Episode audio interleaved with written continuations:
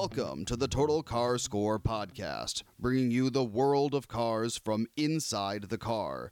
And now your hosts, Carl Brower, Lauren Fix, and Javier Mota.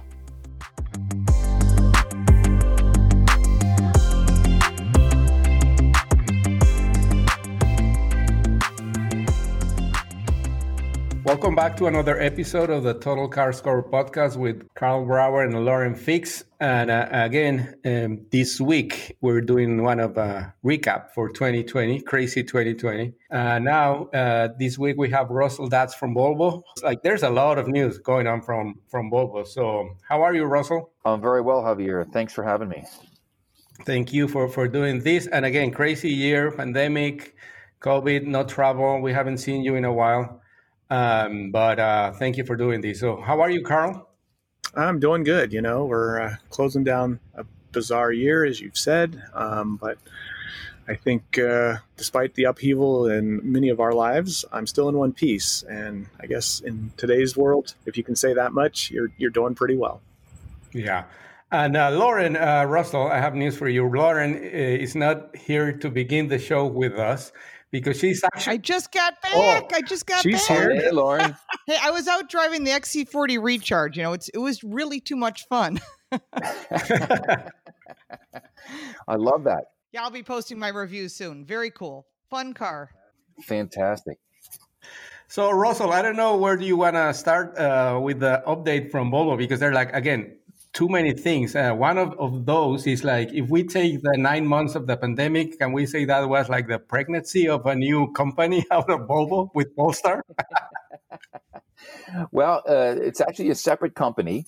Polestar is. That's the high performance electric car division of Volvo Cars. Volvo itself is a, the brand we all know and love, been around since 1927. We're in our 90-something year of existence, which is great, and still leading the charge in terms of safety. And now with our new lineup of cars since 2016, a competitor in the design area, which is not normally associated with Volvo, and also connectivity. So we're really proud of where we've come in the past few years. Carl? Yeah, I think I've watched the brand do so well. Really over the past decade, there was some interesting shifts in pretty much every automaker, every global brand over the past 10 years. Maybe some of them got caught doing things with their exhaust that they weren't supposed to be doing. Maybe some of them needed some government help for restructuring. It's been a decade of plus of upheaval in the industry. But in the midst of all that, obviously Volvo changed hands and changed ownership, but more impressive probably than some of the other companies that have done this, I feel like Volvo has never lost its way. It's only gotten stronger in the characteristics that Russell was just talking about, in that it's a leader in safety first and foremost, but also in design and technology in the last several years.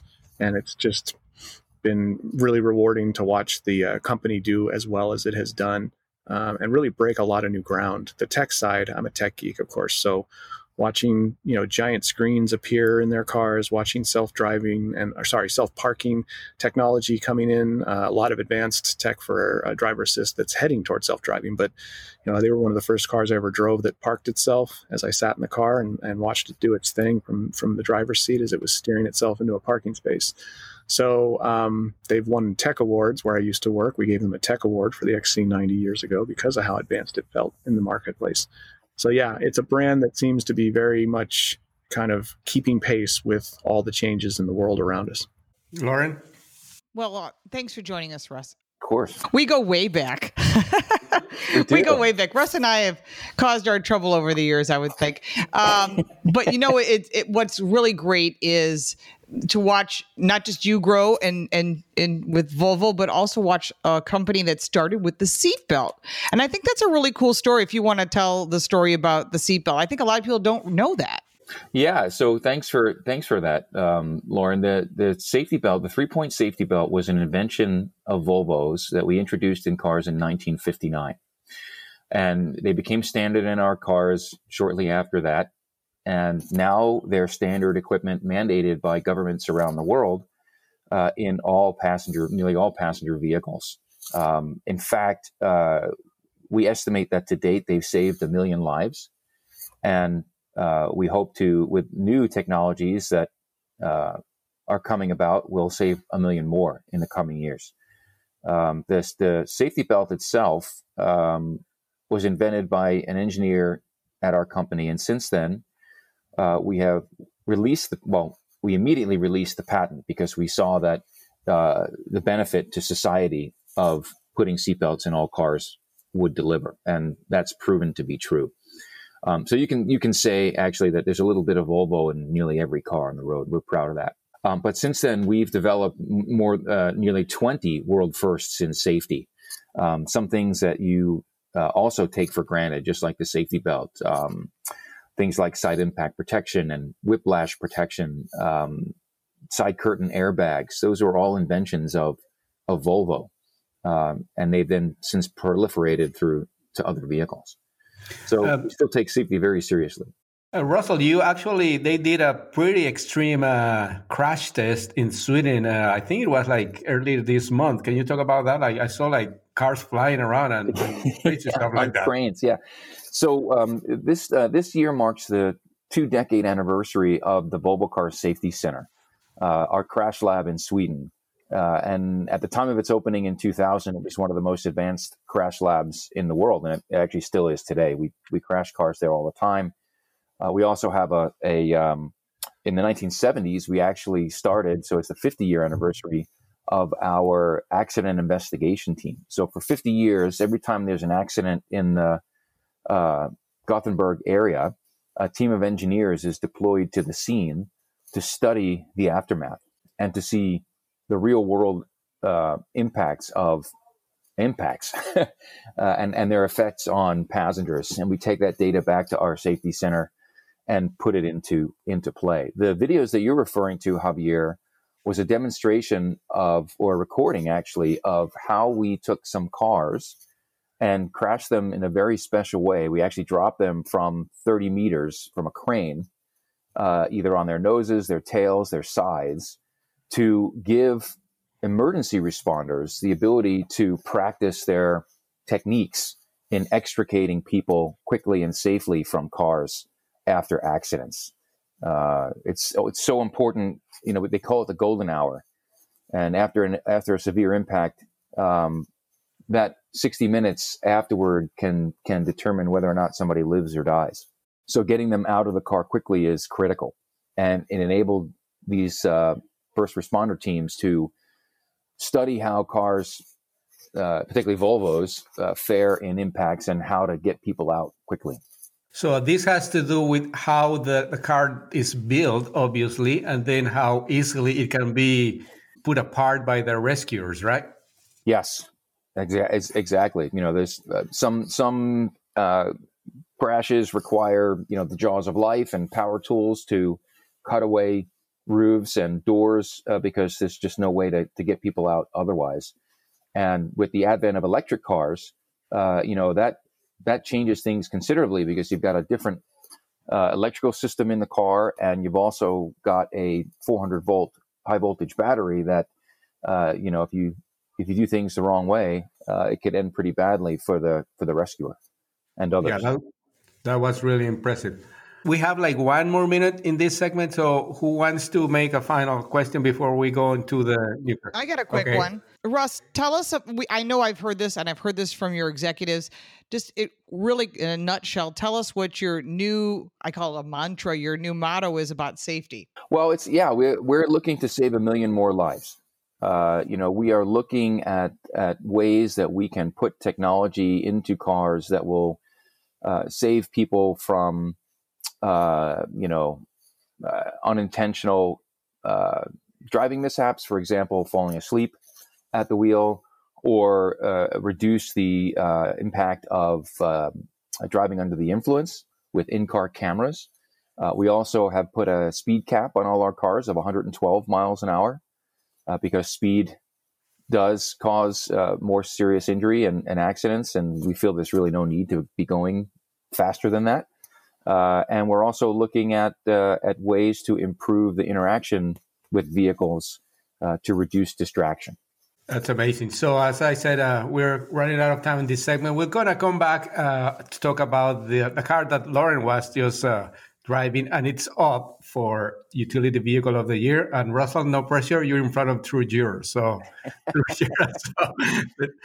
let's see how that goes. We'll be back. All right.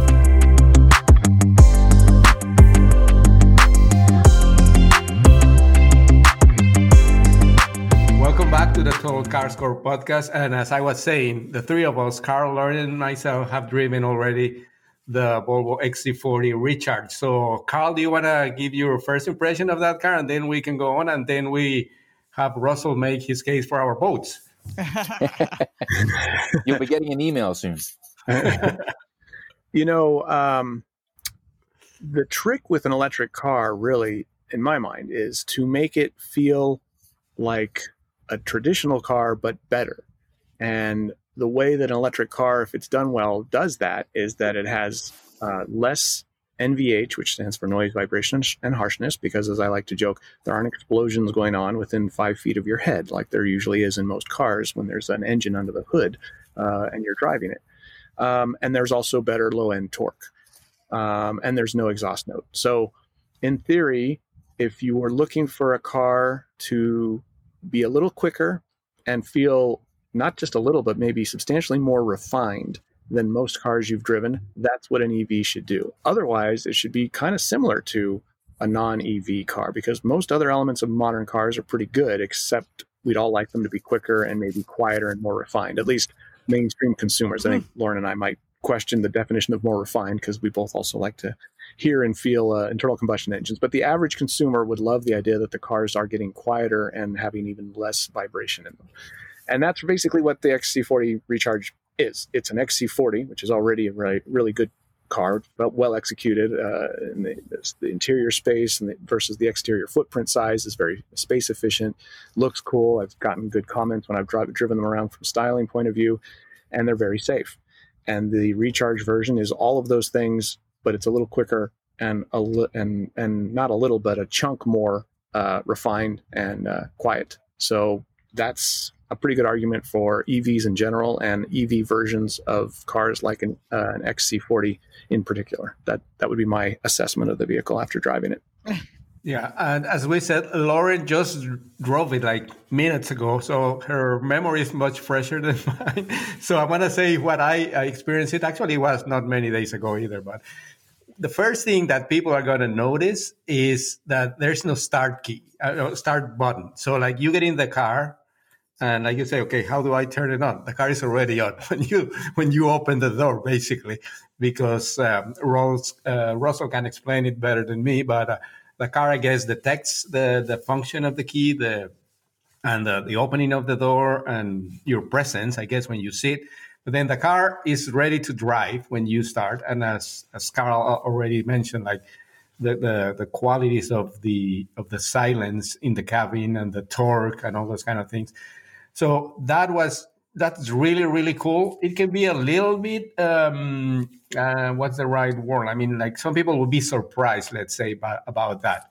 And then there's all the other technology, like the Google implementation, all the Google platform. So in general, again, like as Carl said, like regular XC40, which two of my neighbors have in front and to the right. So very popular. And actually, a third one is getting one very soon. So maybe they can get the Recharge if it's already in their time frame, but impressive car, impressive design, and really, really cool tech. So your turn, Lauren.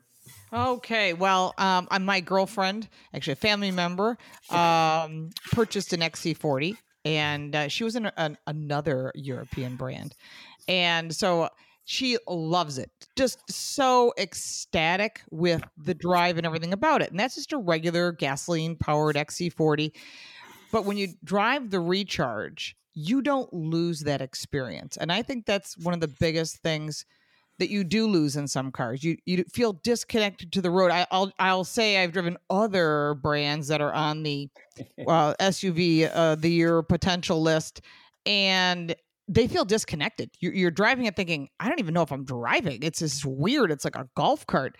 And you don't lose that experience. I think the one thing about Volvo that's overlooked a lot is the fact that it is a European vehicle.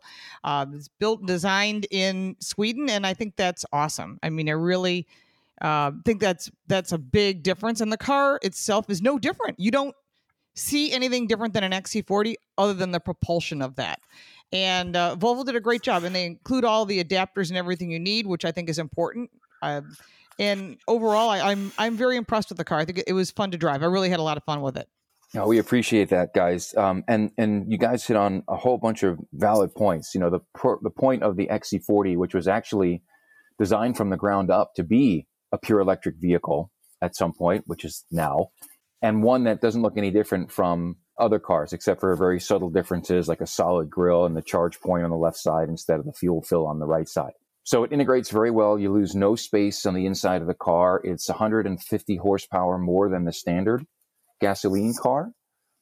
It gets over 200 miles of range, which, Javier, we talked about a little bit, is not really relevant because the way most people drive is well within what they do on a daily basis, and you don't have to think about it as long as you can charge at home or at work. You recharge it like your phone, and you use it every day, and you never know that there's any kind of limitation, which there really isn't. But the most significant difference, aside from an electric powertrain, aside from the kind of stealth EV that it is Volvo Cars was the first automaker to partner with Google to bring Google services like Google Maps and Google Assistant and Google Play into the car in an embedded way. So if you're an Android user, and even if you're an iPhone user, the iPhone adapts, but you just say in the car, "Hey, Google," and you can do everything with the car that you would do on your Android phone. Get directions, operate the system, find a restaurant, call your contacts, even surf the CarPlay store for third-party apps. And that we feel that's a real paradigm shift in the way people will interact with their vehicles, because now you have the natural voice operation of Google Android, which is far superior to anything that any other automaker puts in their cars now. It learns your terminology, and the functionality actually ties into vehicle functions, not just what Google can do. So I can adjust the temperature in the car. I can turn on and off the seat heaters. I can find charging stations. I can find out what the range. Hey, Google, what is the range left on my battery? You can even say, hey, Google, give me directions to Orlando, let's say, from Miami, right? And we know that's quite a distance. You might need, or even Jacksonville, right? You might need to stop along the way and find some charging stations to get you where you need to go. The Google Assistant actually works out where you will need to charge in ideal ways and at ideal times for the quickest charge. It's all tied into the battery and the recharge system so that it doesn't just find you the closest charge station. It finds you the optimal charging station to recharge your battery in the quickest amount of time to get you on the road and keep going to your destination. And that is a huge advantage for any vehicle, let alone an electric car. Yeah, I did experience the Google platform. It really worked really well. I drove it last Friday and actually needed to go to a post office. I asked post office near me, like just like you've been seeing in the ads lately on TV for Google. And sure enough, like within seconds, it took me there. And then I always try to do this because of the mixture of languages and all that. So after I did all that, I wanted to have lunch. I said, like, I want to eat tacos. And it understood. Obviously, tacos, sushi, as I think you were talking about before the recording. Yeah.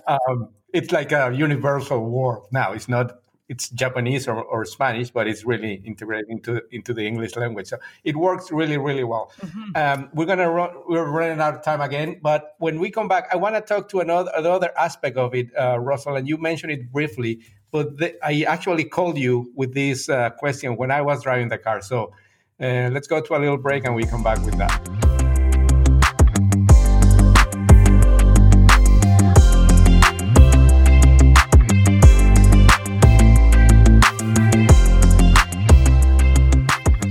back to the last segment of today's episode of the Total Car Score podcast. As I was saying, we are talking with Russell Datz from Volvo, and Lauren, Carl, and myself have experienced the XC40.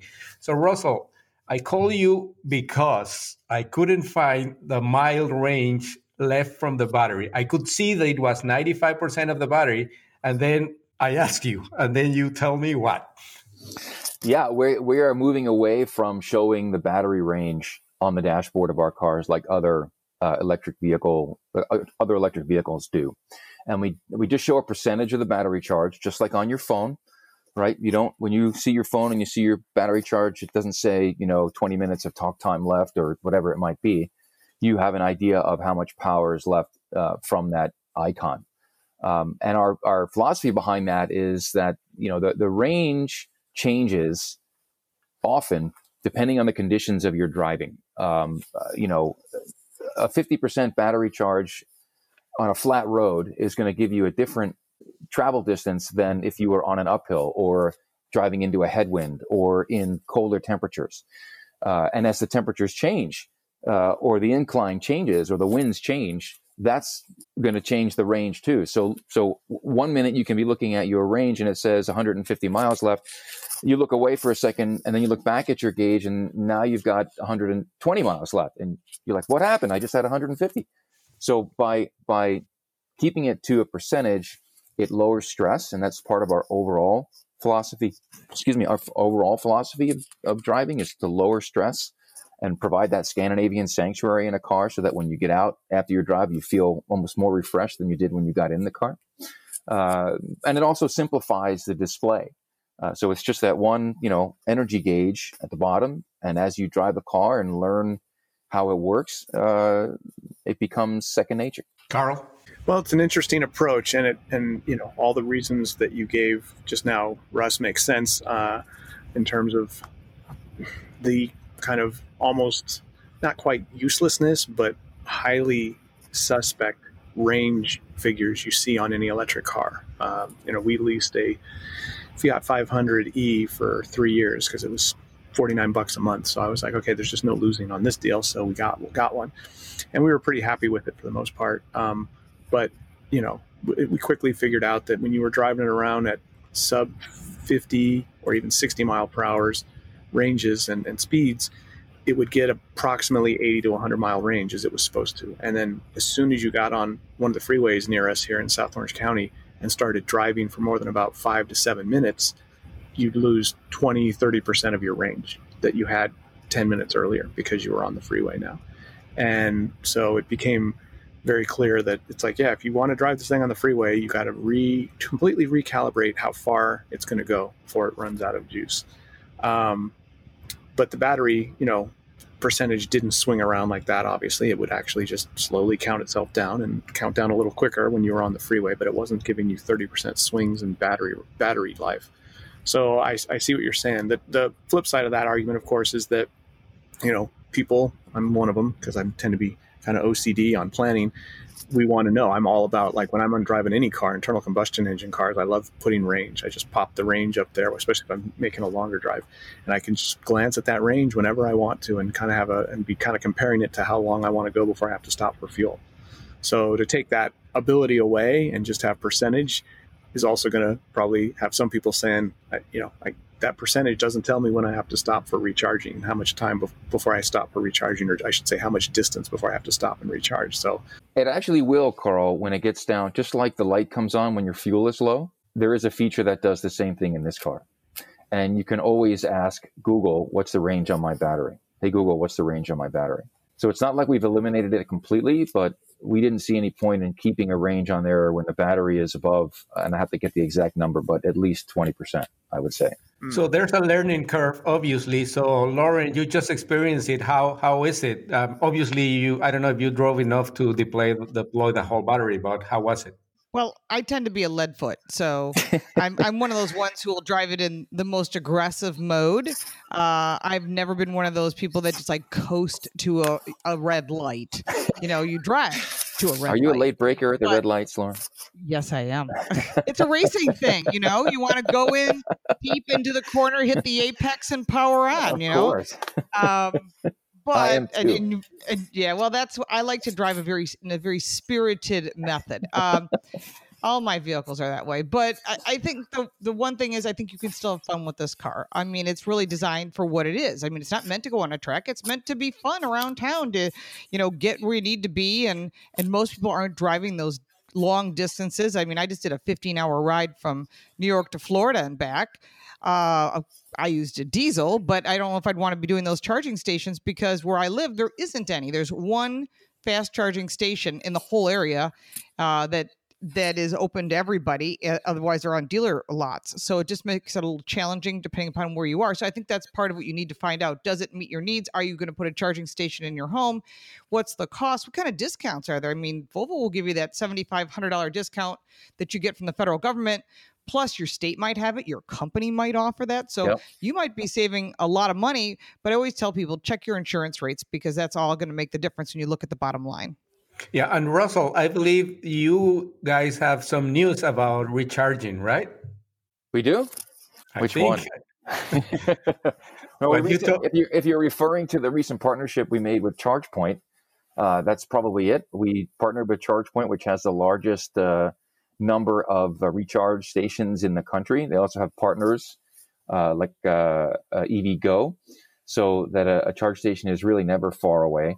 And if you do have an electric level 2, 220-volt charger in your home, you can always charge at home. And I would recommend anybody who's considering an electric vehicle that they absolutely get a level 2 charger in the home, installed in their homes. It's not very expensive when you think about the overall price of the vehicle. And it is really the key to making sure that you will have a fantastic EV experience, whatever the brand. Most people's driving most of the time is commuting, and most people commute 26 minutes a day. So if you are, 200 miles, 250 miles is well into a week's worth of commuting for most people without recharging. And then once you have a recharger at home, or if you have one at work, The limits are pretty boundless. The only time that you really have to start thinking a little bit differently is when you're going on a long trip for the holidays or something that in one shot is a long ways past the range of the battery. And even then, in the XC40 with Google and ChargePoint, like I said, the charge station is really never far away. So, Russ, we know that focus on safety is really kind of core to the history of Volvo. And they've been touting their safety, as they should, for a long time. And one of the things that Volvo was touting was the Vision 2020, I think it was. It was basically a focus on where safety will be by 2020, which we're about to finish off, as we all know. But this was years ago where Volvo wanted to be with reference to their vehicle and them as a brand in terms of vehicle safety by 2020. Can you tell us a little about that? Sure. So some years ago, we did set forth Vision 2020, which was an aim that nobody should be killed or seriously injured in a new Volvo car. This was in 2008. It is now 2020. Our cars are the safest they've ever been. We continue to develop safety technology and features to make them safer, using ADAS systems, using things like vertical crumple zones in our front seats. Not many people are aware of that. That's unique to Volvo, and I can explain more about it if you want me to. But our vision now is extending all the way into the future. That is a permanent vision now, that nobody should be killed or seriously injured in a Volvo car in the future. So it has always been a vision. There was never really a specific data metric that this would occur by now, but it has moved us in a direction where safety is as important as ever and always will be. That's very interesting. So, Russell, I think Lauren wants to go out and drive the XC40 Recharge again. So I do. I just came in for this call, and I wanted to talk to you and say hello and wish you happy holidays and happy New Year and all that. And thank you. You too. And get back out in the car. I gotta get that post that review up pretty quick on Car Coach Reports. Go squeeze all 402 horsepower and 486 pounds of torque out of that thing. I will. Okay, Lauren, we'll talk to you next week, and we're going to finish up with Russell here a couple more minutes with Carl. So go ahead and enjoy the car. Take care. Thanks, Lauren. Great to talk to you. Bye. So Russell, again, Volvo is in its best moment in life. I mean, I think that the whole automotive industry, and we're finishing up a very difficult year. But like, tell us a little bit of the recap for the year, and what are you looking for in 2021? Sure. Well, look, you're right. Volvo is in a great place. When I joined the company in 2015, it was not in a great place. In fact, some media were predicting it would exit the market here in the United States. That is the furthest thing from the truth now that there ever was. We have had 6 consecutive months of year-over-year growth, where we recovered very quickly from the original shutdown on the pandemic by making our showrooms as safe as possible, as quickly as possible. We have research that shows that Volvo, because of its safety reputation, is a safe brand for new car buyers. We think that's what's driving those sales. We're doing very, very well. And I'm really proud to be at this company. You know, the three of us, we go way back. You know, my past.